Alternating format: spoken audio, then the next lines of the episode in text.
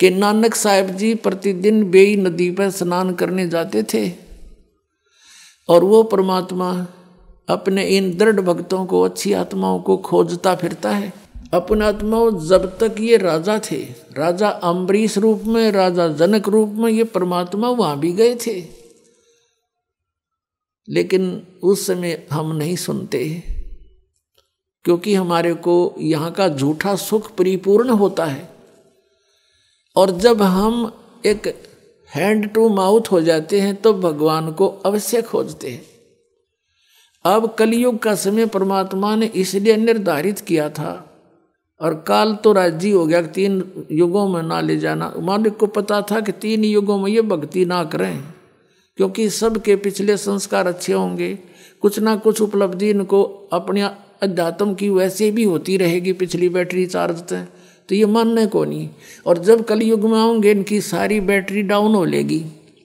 और जो क्रिया ये करेंगे, उससे कोई लाभ इनको हो को नहीं ब्रानमेटी हो जाएगी। और फिर हम आएँगे, या मेरा दास आएगा, ये सतनाम का चार्जर लाओगा, बैटरी लानते ही ऑन हो जाया करे दो मिनट पाछे और फिर कितना काल करो, कुछ भी काम करो। तो ऐसा होगा। तो नानक साहब जी पिछले संस्कार से वहाँ बैठकर चिंतन करते थे। हमेशा भगवान के ध्यान में रहते थे। जैसा भी ब्रजलाल पांडे से उन्होंने पढ़ा सुना था उसी आधार से विष्णु जी को सुप्रीम पावर मानते थे। आदरणीय नानक साहेब जी आदरणीय परम पूज्य कबीर परमेश्वर जी ये समकालीन थे। ये लगभग पैंतालीस वर्ष समकालीन रहे हैं। सन चौदह में आदरणीय नानक साहेब जी का जन्म हुआ। और आदरणीय और परम पूज्य कबीर परमेश्वर जी तेरह सौ अठानवे से पंद्रह सौ अठारह तक रहे।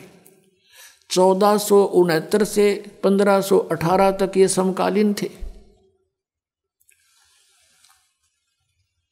परमात्मा बनारस में रहा करते थे, कपड़ा बुनते थे, दानक का काम करते थे, जुलाहे का। अब कहते हैं, जो जन मेरी शरण है, ताका हूँ मैं दास। और गेल गेल ला गया फिर जब तक धरती आकाश। अम्बरीश राजा थे, तब भी परमात्मा गए, समझाने की चेष्टा की। तब तक वो भक्ति नहीं करते थे। उसके बाद वो भक्ति में पूरी रुचि होगी राजा थे। फिर परमात्मा के ज्ञान को ग्रहण नहीं किया, अन्य ऋषि में ऋषियों से समाधान ढूंढ कर वो क्रियाएँ शुरू कर दी। फिर भी दयालु हैं, उनको काम तो ला आए नहीं तो ये राजा बने पास कौन भक्ति करे? सारा दिन बकवाद वहाँ इनको। तो वहाँ वो जैसा भी करने लगे, यज्ञ याग करने लगे, हैं, और ये मंत्र करते रहे ओम नाम का, विष्णु जी का, जो हरियम जाप आपको दिया जाता है, ये करते रहे। और फिर राजा जनक थे, तब भी परमात्मा मिले। मालिक पर विश्वास हुआ नहीं। और अन्य ऋषियों से उपदेश लेकर के फिर साधना शुरू कर दी। यज्ञ किए घड़े बड़े बड़े। मालिक, ये चाह थे कि ये बैटरी थोड़ी बहुत किसी ना किसी तरह से चार्ज होती रहे ताकि ये कलयुग तक पहुँच जाए किसी तरह। फिर देखूँगा काल ने अब परमात्मा वहाँ से अंतर्ध्यान हुए, कहाँ से? काशी से, बनारस से। और बेई नदी पर पहुँच गए। एक ज़िंदा महात्मा का रूप बना के। नानक साहब जी बैठे थे, परमात्मा ने भी जाके उनको प्रणाम, राम राम बोला। नानक साहेब जी बड़ी अच्छी आत्मा थे, प्यार से, श्रद्धा से कहा, आओ, बैठो महात्मा जी, बैठ के।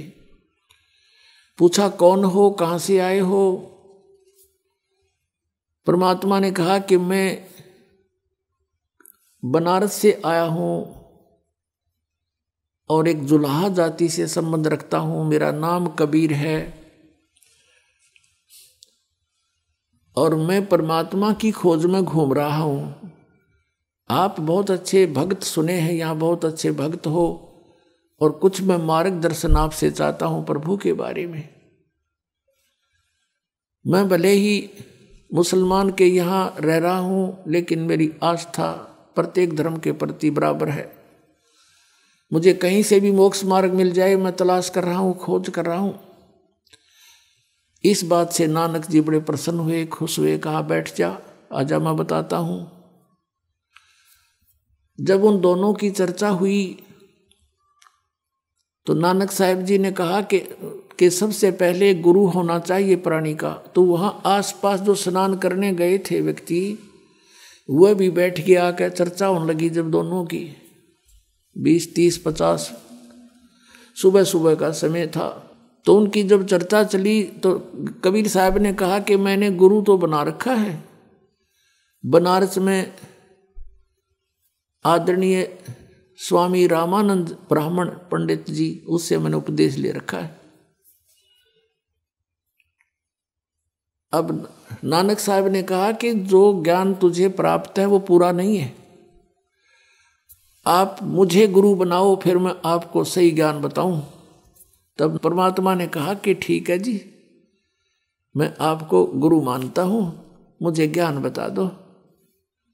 तब नानक साहब जी लगे बताने, जैसा बैदलाल पांडे से उन्होंने ग्रहण किया हुआ था, कहा कि विष्णु जी सर्वशक्तिमान हैं, सारे ब्रह्मांडों के रचनहार हैं, और यही श्री कृष्ण रूप में अवतरित हुए, यही श्री राम रूप में अवतरित हुए और श्री कृष्ण रूप में इन्होंने आकर के महाभारत के समय गीता का ज्ञान दिया और गीता जी का नित्य पाठ करने से जीव का मोक्ष हो जाता है। और हरे कृष्ण, हरे राम, सीताराम, राधे राधे श्याम में ला दे इस तरह के मंत्र और ओम मंत्र। ये सारे कुछ बता दिए जो ये ब्राह्मण गुरु या हिंदू धर्म के जो ये नकली गुरु बताया करते थे, नकली नाम, वो सारे बता दिए कि ये ये जाप करने चाहिए। एकादशी का व्रत करना चाहिए। अब परमात्मा ने प्रसन्न किया कि देखो, मैं आपको गुरु धारण करने जा रहा हूँ, आपका अनुयायी बनूँगा तो मेरी कुछ शंका का समाधान भी चाहिए मुझे। हक बोलो। आप जी कहते हो कि श्री कृष्ण जी, श्री विष्णु जी अविनाशी हैं। ब्रह्मा, विष्णु, महेश तीनों अजन्मा हैं। इनकी जन्म मृत्यु नहीं होती। और आप इनको सर्वेश्वर कहते हो, और आप ये भी कहते हो कि गीता जी का ज्ञान श्री कृष्ण जी ने बोला। हाँ बिल्कुल सही है, नानक जी बोले। तो आप गीता जी अध्याय नंबर चार के श्लोक पाँच और नौ में देखिए। और दो के अध्याय अध्याय दो के बारह में, दस के दो में, इनमें यू गीता ज्ञानदाता कहता है, मेरे तो जन्म और मृत्यु होता है। हम अविनाशी नहीं हूँ। आप कह रहे हो, ये अविनाशी हैं? अब नानक साहब जी के बाद के पास कोई जवाब नहीं था। परमात्मा ने कहा कि आप हरे कृष्ण, हरे राम, सीताराम, राधे श्याम ये जाप करते हो। गीता जी में ऐसा कोई मंत्र नहीं है, केवल एक ओम मंत्र है, एक ओंकार जिसको तुम बोलते हो। तो नानक साहब ने कहा कि मैं ओंकार भी जाप करता हूँ और ये भी करता हूँ। तो गीता जी अध्याय नंबर सोलह के श्लोक तेईस में लिखा है कि शास्त्र विधि को त्याग कर जो मनमाना आचरण करते हैं, उनकी साधना व्यर्थ होती है। ना उनको कोई सुख हो, ना उनकी गति हो, ना उनको कोई सिद्धि प्राप्त हो। यूजलेस अब नानक साहब जी डेली पाठ करा करते गीता जी का उनको याद थे श्लोक। तो गीता जी में केवल लिखा एक ओम अक्षर है। उसके अतिरिक्त जो आप अन्य जाप करते हो, वो व्यर्थ है। जैसे कोई एक जड़ी है और उससे लाभ होना है, उसके साथ और जड़ी मिला दी तो वो यूजलेस हो जाता, निष्क्रिय हो जाएगी। जड़ी का यूज़ भी नहीं होगा आपको। तो ये साधनाएँ तो नहीं करनी चाहिए थी। फिर बताया कि देखो गीता ज्ञानदाता से अन्य कोई और परमात्मा है। अठारहवें अध्याय के बैसठवें श्लोक में कहा है कि, हे अर्जुन, तू सर्वभाव से उस परमेश्वर की शरण में जा, जिसकी कृपा से तू परम शांति को और सनातन परम धाम को प्राप्त होगा। गीता जी अध्याय नंबर पंद्रह के श्लोक नंबर एक से चार में कहा है कि, उल्टा लटका हुआ संसार रूपी वृक्ष है और इसके ऊपर न पूर्ण परमात्मा है, जड़े हैं और नीचे को तीनों गुण रूपी शाखा है। और तत्वदर्शी संत इसका सब भेद जानता है। सब पार्ट्स के विषय में जो बताता वो तत्वदर्शी संत है। गीता जी अध्याय नंबर चार के श्लोक नंबर चौंतीस में कहा है कि उस तत्व ज्ञान को तू तत्वदर्शी संतों के पास जाकर समझ। तो वो तत्व वो तत्वदर्शी संत से पूछो, वो दंडोत प्रणाम करो, उनको नम्रता से प्रसन्न करो, वो तत्वदर्शी संत तुझे उस परमात्म तत्व का ज्ञान कराएँगे। तो उसके पश्चात पंद्रह अध्याय के चौथे श्लोक में कहा कि उसके पश्चात परमेश्वर के उस परम पद की खोज करनी चाहिए, जहाँ जाने के बाद साधक फिर लौट कर कभी संसार में नहीं आते। और जिस परमेश्वर ने सारे संसार रूपी वर्ष की, यानी सब ब्रह्मांडों की रचना की है और केवल उसी की भक्ति करो, मैं उसी की शरण हूँ। अन्य की नहीं।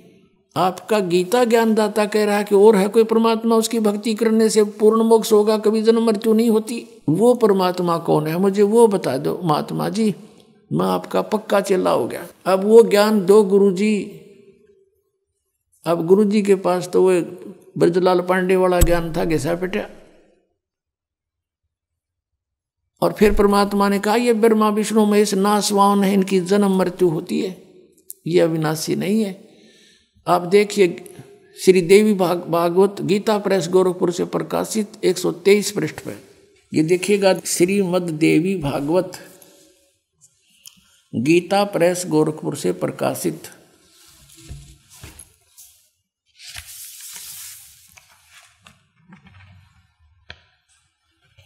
संपादक हनुमान प्रसाद पोदार चिमन लाल गोस्वामी। और ये कहाँ से छपा है ये देखिएगा। प्रकाशक हैं गीता प्रेस गोरखपुर गोविंद भवन कार्यालय कोलकाता का संस्थान। ये इनके फ़ोन और फैक्स नंबर हैं। इसके 123 पृष्ठ पर आप, आपको ले चलते हैं 123 पृष्ठ पे। तीसरा सकंद। भगवान विष्णु अपनी माता प्रकृति यानी दुर्गा की महिमा सुना रहे हैं। तुम शुद्ध स्वरूपा हो, महिमा कर रहे हैं उनकी। तुम शुद्ध स्वरूपा हो यह सारा संसार तुम्ही से उद्वासित हो रहा है। मैं, ब्रह्मा और शंकर, हम सभी तुम्हारी कृपा से विद्यमान हैं। हमारा आविर्भाव माने जन्म और तिरोभाव माने मृत्यु हुआ करता है। हमारा तो जन्म और मृत्यु होता है, हम अविनाशी नहीं हैं। केवल तुम ही नित हो, जगत जननी हो, प्रकृति और सनातनी देवी हो। यहाँ यह भी ध्यान रखना, प्रकृति दुर्गा को ही कहते हैं। ये गीता जी, में आपका काम आओगा, जहाँ पर इन तीनों की उत्पत्ति आपको बताई जाएगी।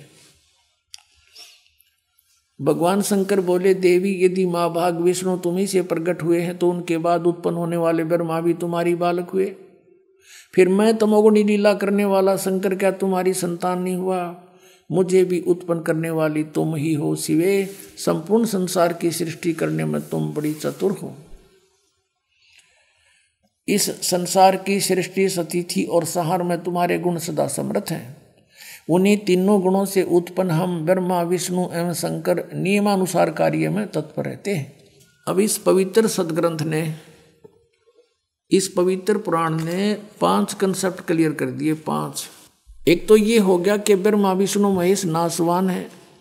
दूसरा ये हो गया कि दुर्गा इनकी माता है। तीसरा ये प्रकृति दुर्गा को कहते हैं।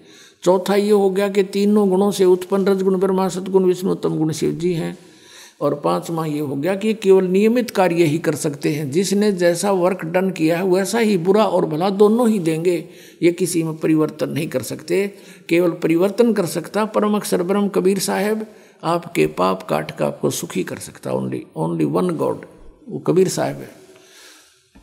अब नानक साहब से कोई कहा ये बातें तो नानक साहब जी ने कहा कि नहीं, ऐसा कुछ नहीं लिखा वहाँ पर, देवी पुराण में आप झूठ बोलते हो, आप हमारे देवताओं की तोहीन करते हो, आप तो यहाँ वाद विवाद करवाने आए हो, झगड़ा करवाने आए हो, यानी जैसा भी उनको हिंदू धर्म होने के नाते आपस में ज्ञान था।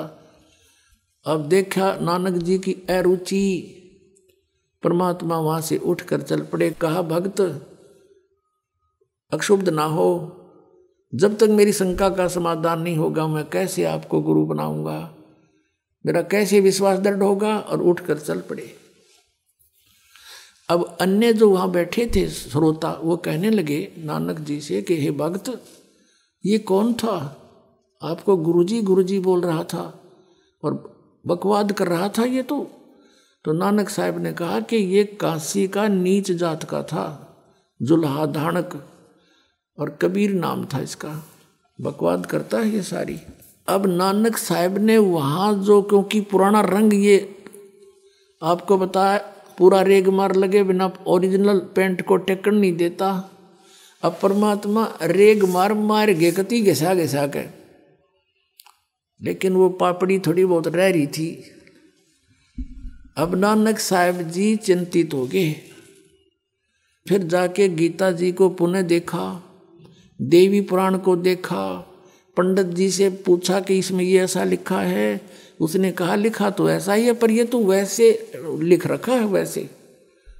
अब नानक साहब की तो नींद आराम होगी। देख, वस्तु कहाँ और खोजें कहाँ? ये तो नासवान है, इन स्पष्ट लिखा है, और ब्राह्मण खुद मान रहा है कि ये तो वैसे लिखा है, लिख रखा वैसे होया करे, वाह भाई वाह। फिर तो सारा कुछ वैसे है अब नानक साहब जी की दिन की चैन, रात की नींद खत्म होगी। और बार बार न्यू करे, हे भगवान, हे परमात्मा, एक बार वो फिर आवे। वो एक बार फिर आवे। और अब के मैं उससे ढंग से बात करूँ बहुत चिंतित हो गया कि सचमुच तो गीता में और कोई भगवान है? और उसी से मोक्ष होगा। हमने कराना मोक्ष है, फिर क्या फ़ायदा इस भक्ति करने का? जो मोक्ष नहीं हुआ ब्रह्मा विष्णु महेश स्वयं नाशवान है। अब इसी चिंतन में हृदय से पुकार हुई आत्मा रोने लगी कि ये फिर से बात बने कभी, फिर खुल के चर्चा करूँ, उससे एक बार आ जाओ, मैं विवाद नहीं करूँगा। अब परमात्मा ने साल छः महीने के बाद फिर दया बख्शी जब खूब लोहा गर्म हो लिया। उसी तरह सुबह सुबह स्नान करने के लिए नानक साहेब जी गए थे और स्नान करने की तैयारी में थे। उनके साथ एक दो और भी नौकर जाते थे। वो उसके, उनके कपड़े लिए खड़े थे। परमात्मा वहाँ पहुँचे। कबीर साहेब जी उसी ज़िंदा रूप में लेकिन उस दिन वो केवल नानक साहेब जी को ही दिखाई दे रहे थे, अन्य को नहीं। अब नानक साहेब जी ने देखा कि आ गया वही भक्त। भक्त नहीं, ये तो पूर्ण ज्ञानी लगता है। अब वह उनकी तरफ़ गए, प्रणाम हुआ दोनों तरफ़ से और बैठ गए वहीं एकांत में। अब अन्य जो स्नान करने वाले थे या कोई नौकर थे, वो दूर खड़े थे। वहीं खड़े रहे, आगे नहीं आए उन्होंने देखे ये भगत, नानक साहब जी किससे बातें कर रहे हैं? दूसरे कहने लगे, यू भगत आदमी है, अपने आप ऐसे ही कोई चिंतन कर रहा है, पता नहीं कहाँ जा रही है इसकी शुद्ध और ये तो ऐसे बोलता रहता अपने आप, करो स्नान, चलते हैं। वो अपना काम लगे रहे, स्नान करते रहे, उधर से परमात्मा की उनकी फिर से वार्ता शुरू हुई। तो फिर नानक साहब जी ने आखिर में ये कहा कि देखो, ठीक है, आपका ज्ञान श्रेष्ठ है। और मैंने अपने गुरु ब्रजलाल पांडे से भी पूछा, उसने भी संतुष्ट नहीं किया मुझे। लेकिन मैं आपकी एक परीक्षा लेना चाहूँगा, फिर मैं आपका शिष्य बनूँगा, फिर मैं आपकी बात स्वीकार करूँगा। क्या क्या परीक्षा लोगे कि मैं इस दरिया में छलांग लगाऊँगा, मुझे खोज देना? अब नानक साहब जी ने जो ही जाकर के दरिया में छलांग लगाया, नानी की तैयारी में था ही। छलांग लगाई तो बाहर नहीं आए। परमात्मा ने उनको अप स्ट्रीम में ले जाकर उनके सबको, यानी शरीर को, और दो तीन मील की दूरी पर जिधर से पानी आ रहा था उस साइड में जंगल में जाके बैठा दिया, वहाँ प्रकट कर दिया कि ले खोज दिया आपको। तो नानक साहब जी कहने लगे, अब बैठ जाओ, कुछ वार्ता करेंगे। अब मुझे डिटेल से बताओ। तो परमात्मा ने सृष्टि रचना सुनाई।